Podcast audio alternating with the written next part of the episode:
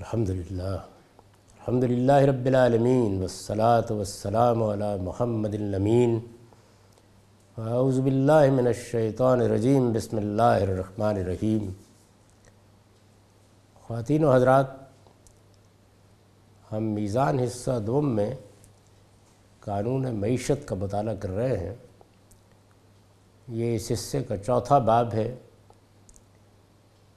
اور ہم اس کی آخری بحث تک پہنچ چکے ہیں، یہ تقسیم وراثت کی بحث۔ ہے یعنی جو پانچ دفعات میں نے ابتدا میں بیان کر دی ہیں، ان میں سے آخری چیز یہ ہے کہ اللہ تعالیٰ نے ہمارے لیے وراثت کی تقسیم کا ایک قانون دیا ہے۔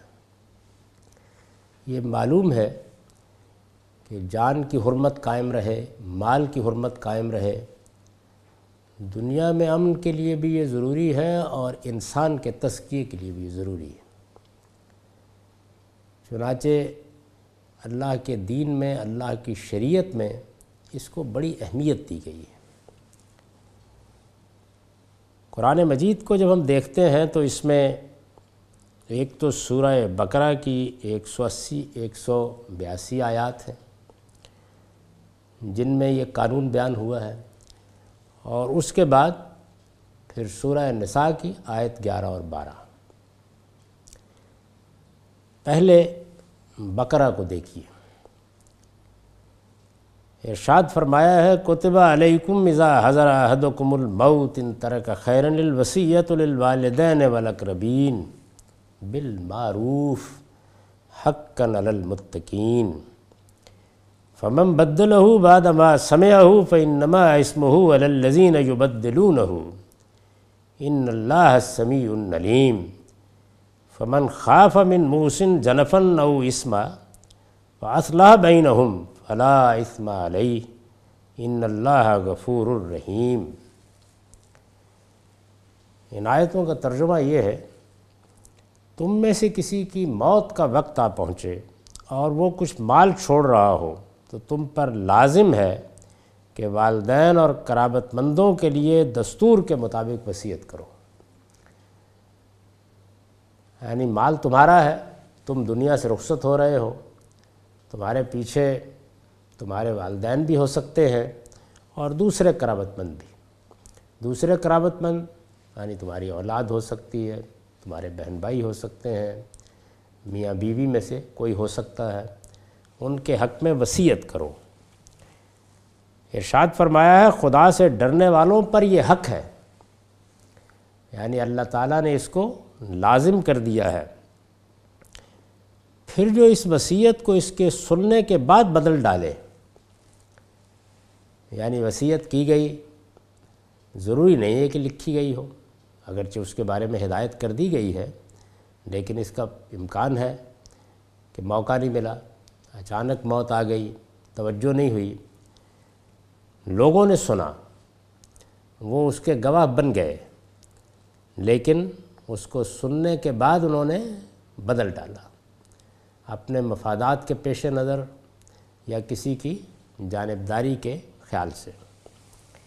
پھر جو اس وصیت کو اس کے سننے کے بعد بدل ڈالے، تو اس کا گناہ ان بدلنے والوں ہی پر ہوگا۔ اس میں گویا یہ بتا دیا کہ مرنے والے نے تو اپنا فرض پورا کر دیا۔ اللہ تعالیٰ نے جو حکم اس کو دیا تھا، اس کے مطابق اس نے جو کہنا تھا کہہ دیا۔ اس نے اگر کوئی غلطی نہیں کی ہے، تو وہ بعد کے لوگوں کے عمال کا ذمہ دار بھی نہیں ہے۔ وہ کیا کرتے ہیں؟ اس کے لیے وہ جواب دہ ہوں گے۔ تو ایک بات تو یہ فرمائی۔ بے شک اللہ سمیع علیم ہے۔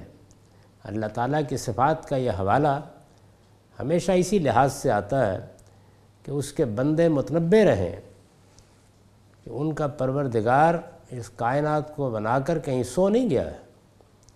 جو کچھ وہ کہہ رہے ہیں وہ سن رہا ہے جو کچھ وہ کر رہے ہیں اس کو جانتا ہے۔ ہر وقت نگران ہے اور ایک ایک چیز اس کے علم میں رہتی ہے۔ چنانچہ وہ اگر کسی کا حق ماریں گے، کسی کے ساتھ زیادتی کریں گے تو دنیا میں اگر نہیں پکڑے جائیں گے تو اس کی گرفت میں ضرور آ جائیں گے۔ جس کو البتہ کسی وصیت کرنے والے کی طرف سے جانبداری یا حق تلفی کا اندیشہ ہو اور وہ آپس میں صلح کرا دے تو اس میں کوئی گناہ نہیں ہے۔ یعنی ایک تو یہ ہے کہ وصیت کرنے والے کی وصیت سنی ہے اور پوری دیانتداری کے ساتھ اسے بیان کر دیا ہے۔ ایک یہ ہے کہ جنہوں نے سنی ان کے بارے میں بھی کچھ اعتماد نہیں رہا۔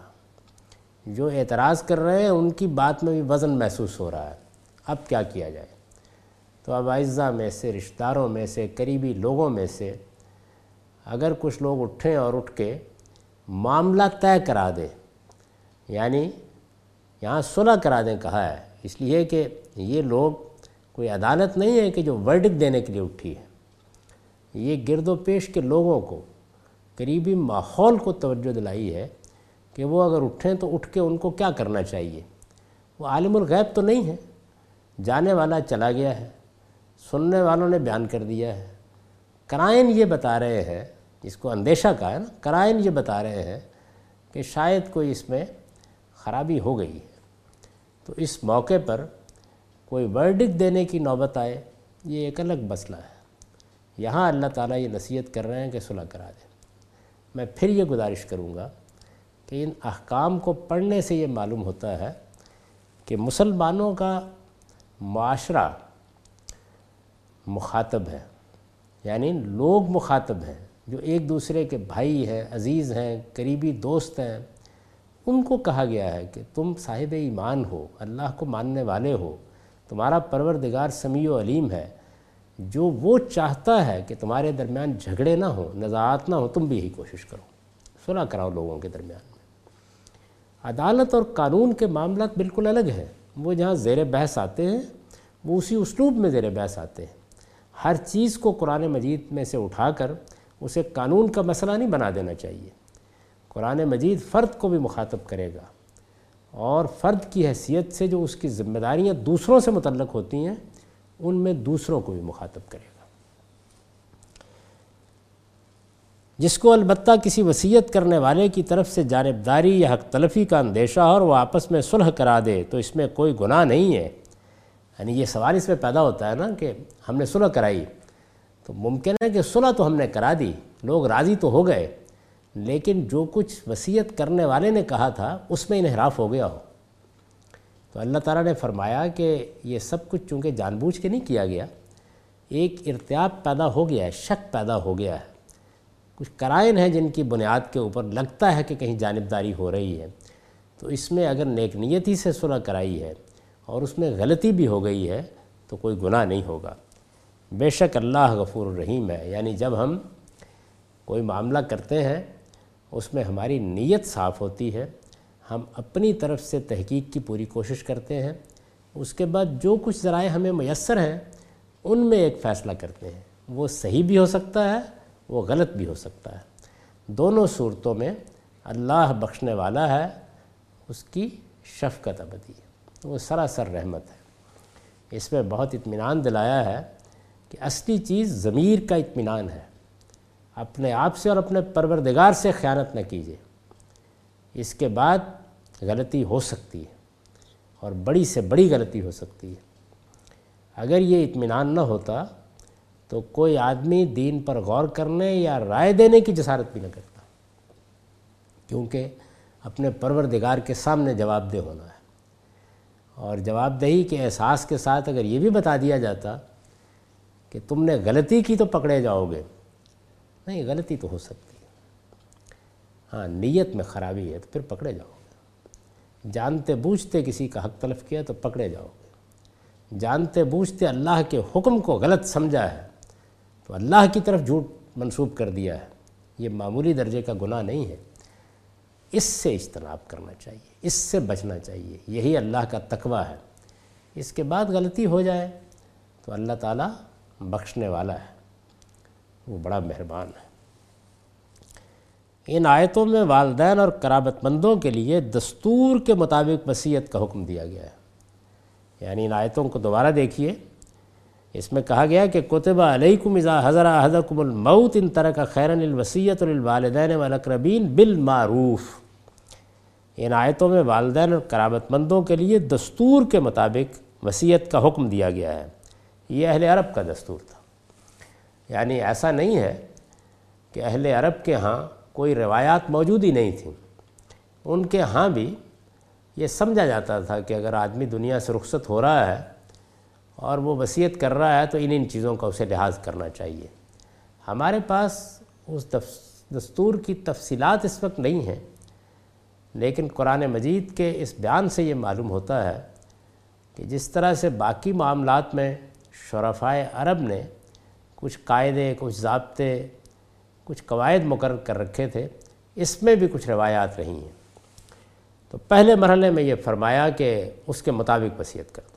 یعنی تمہارے معاشرے میں جو بات مانی جاتی ہے، جس کو عام طور پر لوگ قبول کرتے ہیں، یہ چیز اللہ تعالیٰ نے ہر جگہ ملحوظ رکھی یعنی اگر کسی چیز کے بارے میں اتفاق ہے، لوگ اس کو اچھی چیز سمجھتے ہیں، تو کوئی متعین اخلاقی خرابی نہیں ہے تو اس کی پیروی کرنی چاہیے۔ یہ جو کامن لا ہے، یہ کس چیز پر مبنی ہوتا ہے؟ یعنی ایک تو انسان کا وہ استراری علم ہے جس کو لے کر وہ دنیا میں آیا ہے۔ پھر یہ کہ سوسائٹی کے تعامل سے بہت سی روایات بن جاتی ہیں، بہت سے رسوم پیدا ہو جاتے ہیں۔ یہی ہیں جن کو قرآن مجید معاشرے کا دستور یا دوسرے لفظوں میں معروف کہتا ہے۔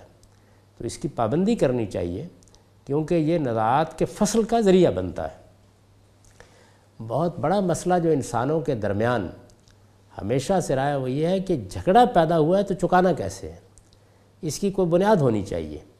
ایک آسان طریقہ تو وہی ہے کہ بندوق اٹھائیے، تلوار اٹھائیے اور جھگڑا چکا دیجیے یعنی اس میں پھر حق اور انصاف یہ اہمیت نہیں رکھتا۔ اس میں بندوق اہمیت رکھتی ہے، قوت اہمیت رکھتی ہے۔ اس میں وہ اصول کار فرما ہوتا ہے کہ جس کی لاٹھی، اس کی بھینس۔ لیکن اگر پرامن ذرائع سے جھگڑا چکانا ہے، تو پھر یہ ضروری ہے کہ کوئی بنیادیں ہوں۔ ان میں سے ایک بنیاد یہ بھی ہے کہ اگر معاشرے میں ایک چیز مانی ہوئی ہے اور سب لوگوں کا اس پر اتفاق ہے، تو اسے ریفرنس کا ذریعہ بنا لیا جائے۔ اس کے حوالے سے فصل نزاعت کی کوئی صورت پیدا کر لی جائے۔ یہاں بھی قرآن مجید نے یہی کیا۔ اس کی جگہ بعد میں اس قانون نے لے لی جو سورہ نساء کی آیتوں میں بیان ہوا ہے۔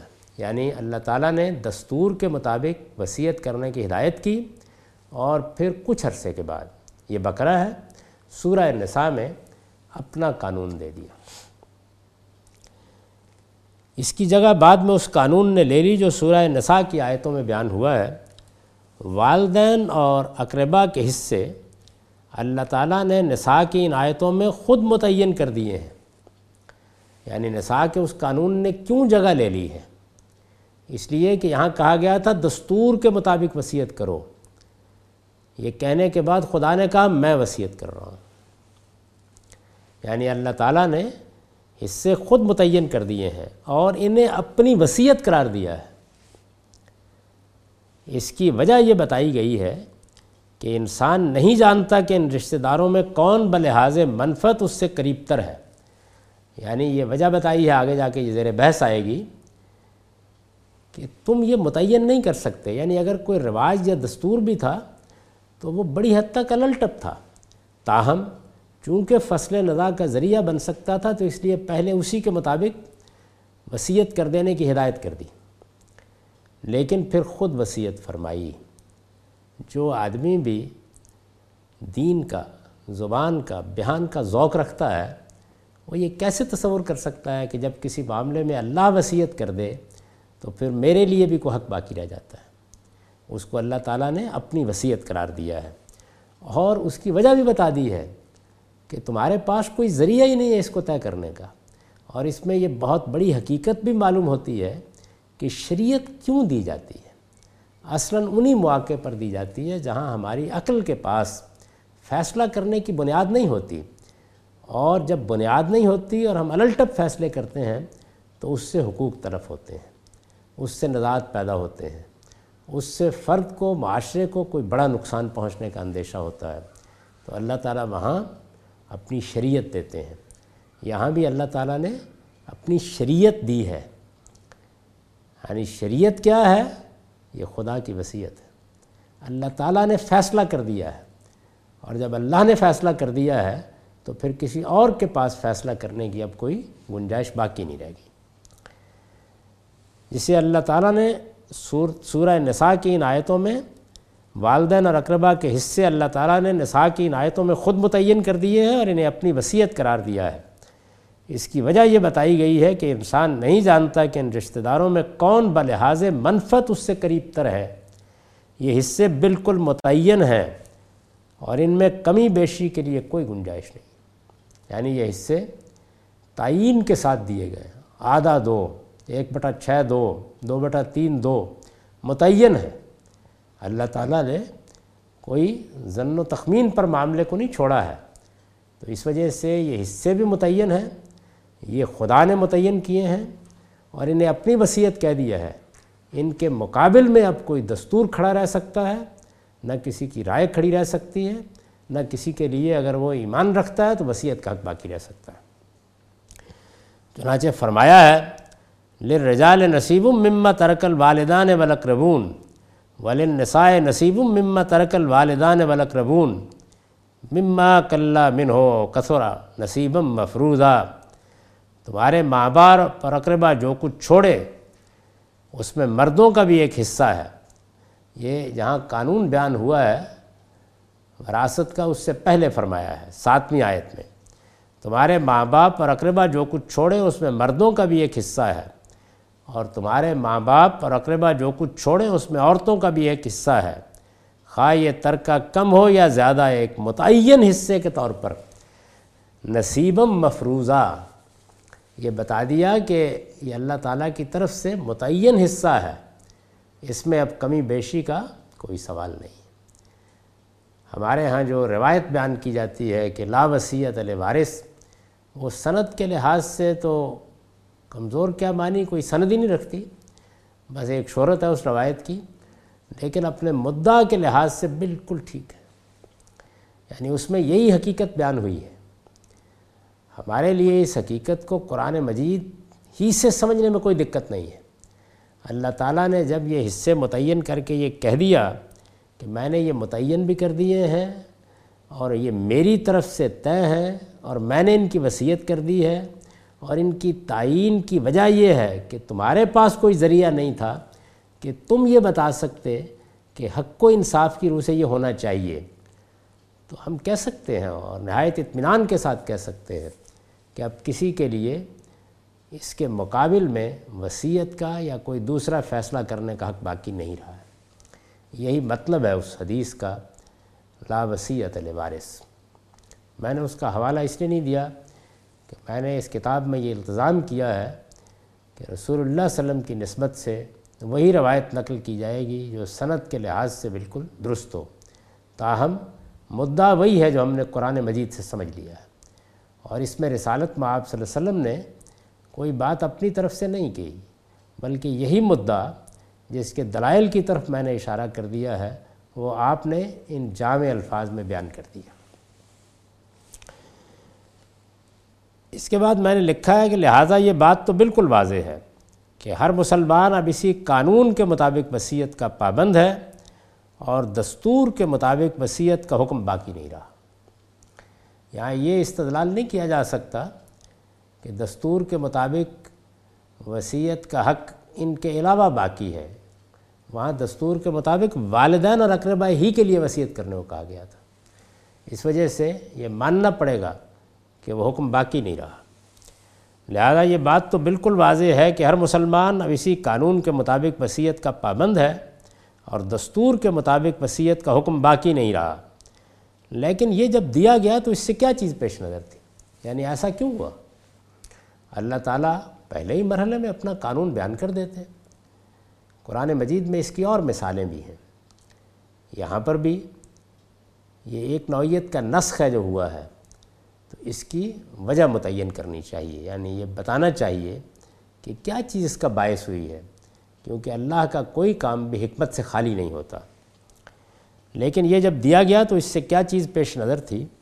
استاذ امام امین حسن اصلاحی اس سوال کے جواب میں لکھتے ہیں، اس آیت میں والدین اور اقربا کے لیے جو وصیت کا حکم دیا گیا وہ معروف کے تحت تھا۔ اور اس عبوری دور کے لیے تھا جبکہ اسلامی معاشرہ بھی اس استحکام کو نہیں پہنچا تھا کہ تقسیم وراثت کا وہ آخری حکم دیا جائے جو سورہ نساء میں نازل ہوا ہے۔ وہ چیزیں جو لوگوں کے معلوفات بن چکی ہوتی ہیں، ان کو بدلنا آسان نہیں ہوتا۔ ہمارے معاشرے میں دیکھ لیجیے، جہیز کی رسم اپنے اندر کتنی کباہتیں رکھتی ہے لیکن اس کو تبدیل کرنا آسان ہے۔ شادی بیاہ کے موقع پر جس طرح سے خرچ اخراجات کیے جاتے ہیں، اس پر بہت کچھ اعتراض کیا جا سکتا ہے، لیکن اس کو تبدیل کرنے کے لیے کیا محض ایک دن قانون بنایا جائے تو کامیابی ہو جائے گی؟ اسی طرح کے معاملات اور بہت سی چیزوں میں ہم روز ماتم کرتے رہتے ہیں کہ ہمارے دیہات میں اور ہمارے ہاں دور دراز مقامات پر بعض ایسی رسمیں ہیں کہ جو انتہائی شرمناک ہیں۔ کسی کی قرآن سے شادی کر دی جائے، کسی کے ساتھ یہ معاملہ کر دیا جائے۔ اگر معاشرے کی اصلاح کرنی ہو تو اس میں ایک تو قانون ہے۔ اس سے پہلے اس کو تیار کرنا پڑتا ہے ذہنی لحاظ سے۔ اور اگر حقیقی مسلحین ہوں تو وہ ایسا ہی کرتے ہیں۔ یعنی اگر ہم اپنے معاشرے کو قبائلی تمدن اس کی روایات سے نکالنا چاہتے ہیں تو اس کے لیے ضروری ہوگا کہ لوگوں کے ذہنوں کو تبدیل کیا جائے۔ اور لوگوں سے کیا مراد ہے؟ یعنی معاشرے کے ارباب حل وقت وہ لوگ جو ان علاقوں میں اثر و رسوخ رکھتے ہیں، جن کی طرف لوگ دیکھتے ہیں، جن کی بات سنی جاتی ہے، ان کے ذہن اور ان کے فکر کو تبدیل ہونا چاہیے۔ یہ کئی عوامل ہیں جو اس کو تبدیل کرنے کا باعث بنتے ہیں۔ یعنی لوگوں کے مابین زیادہ سے زیادہ اختلاط ہو۔ ظاہر ہے اس کے لیے آپ مواصلات کے ذرائع سے کام لیتے ہیں۔ سڑکیں پہنچ جاتی ہیں، ریل پہنچ جاتی ہے۔ آپ ہسپتال بنا دیتے ہیں، تعلیمی ادارے بنا دیتے ہیں۔ سب سے بڑھ کر تعلیم یہ خدمت انجام دیتی ہے۔ لوگ شہروں میں آتے ہیں، دوسرے لوگوں سے ملتے ہیں، لیڈروں کو دیکھتے ہیں، رہنماؤں کو دیکھتے ہیں۔ تو آہستہ آہستہ یہ ساری چیزیں یعنی انسان کچھ اس طرح کا واقع ہوا ہے کہ اس کو تہذیب نفس کے لیے تعلیم اور تربیت کی ضرورت ہوتی ہے۔ اور یہ تعلیم و تربیت جس طرح فارمل ہوتی ہے، رسمی ہوتی ہے، اسی طرح انفارمل اور غیر رسمی بھی ہوتی ہے۔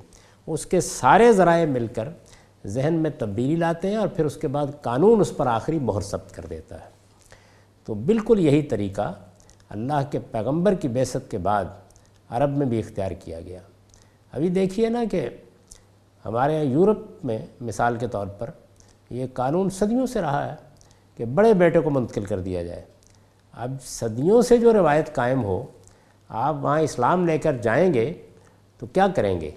پہلے مرحلے میں تو کوشش کریں گے کہ اگر اسی میں کچھ بہتری پیدا کر دی جائے اور کچھ حقوق قائم کرنے میں مدد لے لی جائے تو اس سے کام لیا جائے، یہاں تک کہ لوگوں کا ذہن تیار ہو جائے، وہ اپنے پروردگار کا فیصلہ ماننے کے لیے تیار ہو جائے تو پھر آپ یہ کہیں گے، اللہ تعالیٰ بھی یہی کرتے ہیں۔ یہ بات آگے قانون دعوت میں زیر بحث آئے گی کہ سیدہ عائشہ نے یہ فرمایا کہ رسالت میں آپ صلی اللہ علیہ وسلم نے آ کر پہلے لوگوں کو ایمان سکھایا۔ توحید کو ان کے دل و دماغ میں راسک کیا۔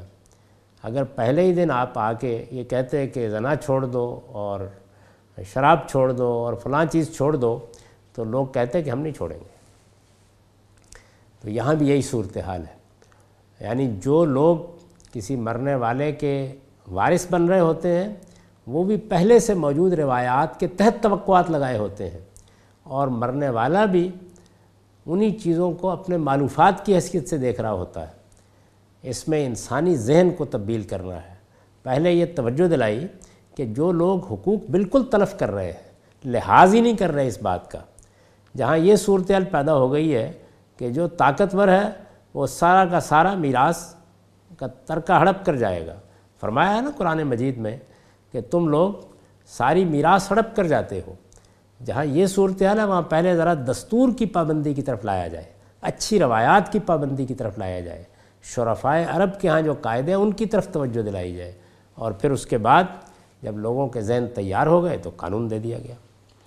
اس آیت میں والدین اور اقربا کے لیے جو وصیت کا حکم دیا گیا ہے، وہ معروف کے تحت تھا اور اس عبوری دور کے لیے تھا۔ جبکہ اسلامی معاشرہ ابھی اس استحکام کو نہیں پہنچا تھا کہ تقسیم وراثت کا وہ آخری حکم دیا جائے جو سورہ نساء میں نازل ہوا۔ اس حکم کے نزول کے لیے حالات کے سازگار ہونے سے پہلے یہ عارضی حکم نازل ہوا اور اس سے دو فائدے پیش نظر تھے۔ ایک تو فوری طور پر ان حصہ داروں کے حقوق کا ایک حد تک تحفظ، جن کے حقوق اسبات کے ہاتھوں طرف ہو رہے تھے۔ یعنی وہ رشتہ دار جن کے پاس قوت تھی، طاقت تھی جو اثر رسوخ رکھتے تھے، جو میراث کو ہڑپ کر سکتے تھے، ان سے تو کم سے کم نجات ہو۔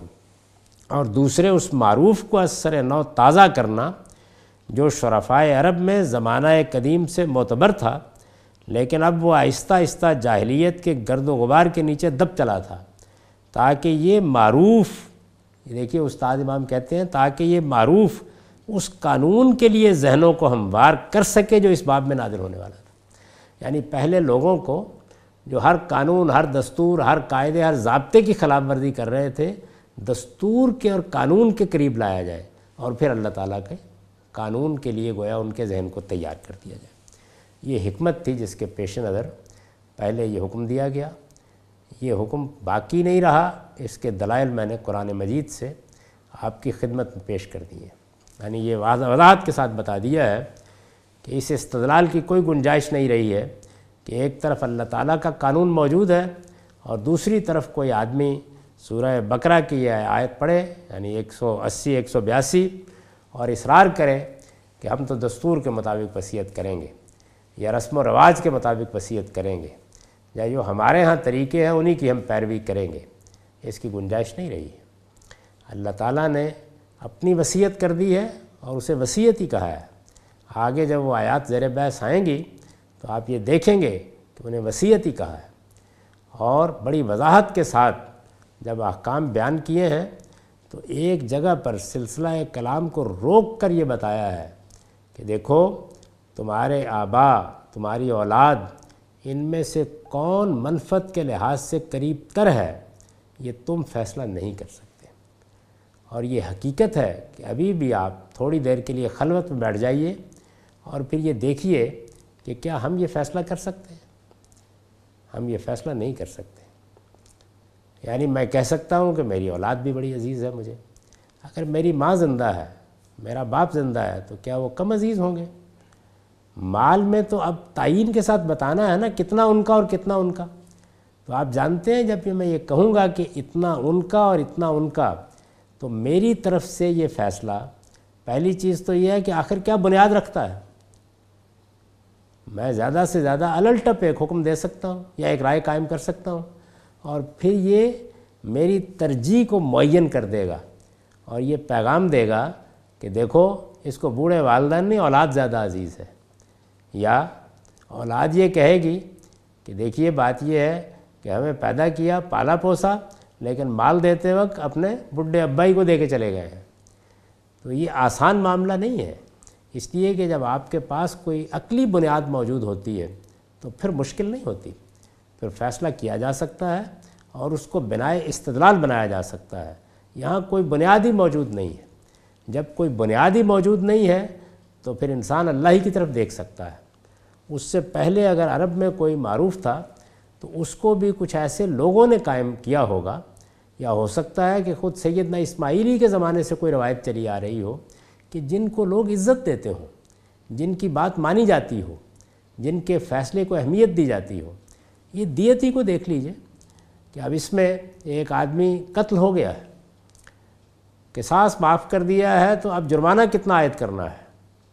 کوئی آسان چیز ہے۔ یعنی اس میں فوراً یہ خیال ہوتا ہے کہ اچھا یہ تو ہمارے بھائی کی یا ہمارے بیٹے کے خون کی قیمت دی جا رہی ہے۔ فوراً یہ خیال ہوتا ہے۔ اگرچہ وہ ایک تاوان ہے، لیکن ایک مرنے والے یا ایک مقتول کے حادثے کے بعد دیا جا رہا ہے۔ تو اس وجہ سے اس میں بہت سے نزاعت پیدا ہوتی ہیں۔ اس میں سوسائٹی میں بڑا بگاڑ پیدا ہو سکتا ہے۔ ان سب چیزوں کو پیش نظر رکھ کر اللہ تعالیٰ نے اپنا قانون دیا ہے۔ اب ہم اس قانون کا مطالعہ کریں گے۔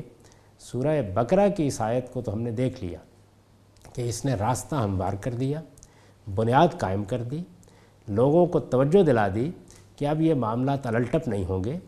لوگ اب اپنے زور سے اور اپنی قوت سے کسی کی میراث ہڑپ نہیں کر لیں گے۔ اللہ کا ایک قانون آئے گا، لیکن اس وقت کم سے کم اس دستور کی پابندی تو کی جائے جو پہلے سے موجود ہے۔ اور قرآن مجید نے یہ معلوم ہے کہ بہت سے معاملات میں تو اپنی طرف سے کوئی قانون دیا ہی نہیں ہے، بلکہ صرف یہ کہہ کر بات ختم کر دی ہے کہ معاشرے کے دستور کی پابندی کی جائے۔ دیت میں یہی ہے۔ مہر میں یہی ہے، نان و نفقہ میں یہی ہے، باہمی معاملات میں بہت سی صورتیں ہیں جن میں معروف ہی پر چھوڑ دیا گیا ہے۔ اس لیے کہ عام طور پر سوسائٹی کا تعامل اس میں کچھ نہ کچھ اچھی صورتیں پیدا کر لیتا ہے، اسی پر اکتفا کی گئی ہے۔ لیکن جہاں بڑے نزاع کا اندیشہ تھا اور اس میں کوئی شبہ نہیں ہے کہ میراث کا معاملہ ایسا ہی ہے، یہ کوئی چھوٹا معاملہ نہیں ہے، اس کو پھر اللہ تعالیٰ نے اپنے قانون سے متعین کر دیا ہے۔ قرآن مجید نے اس کو کیسے بیان کیا ہے؟ اس میں حصے کیا ہیں؟ ہمارے فقہ نے اس معاملے میں کیا غلطیاں کی ہیں؟ یہ سب ہم تفصیل سے دیکھیں گے۔ اس کے لیے اب آئندہ نشست کا انتظار کیجیے اقول و قولی حاضہ بستغفر اللہ علی ولکم ولسائر المؤمنین۔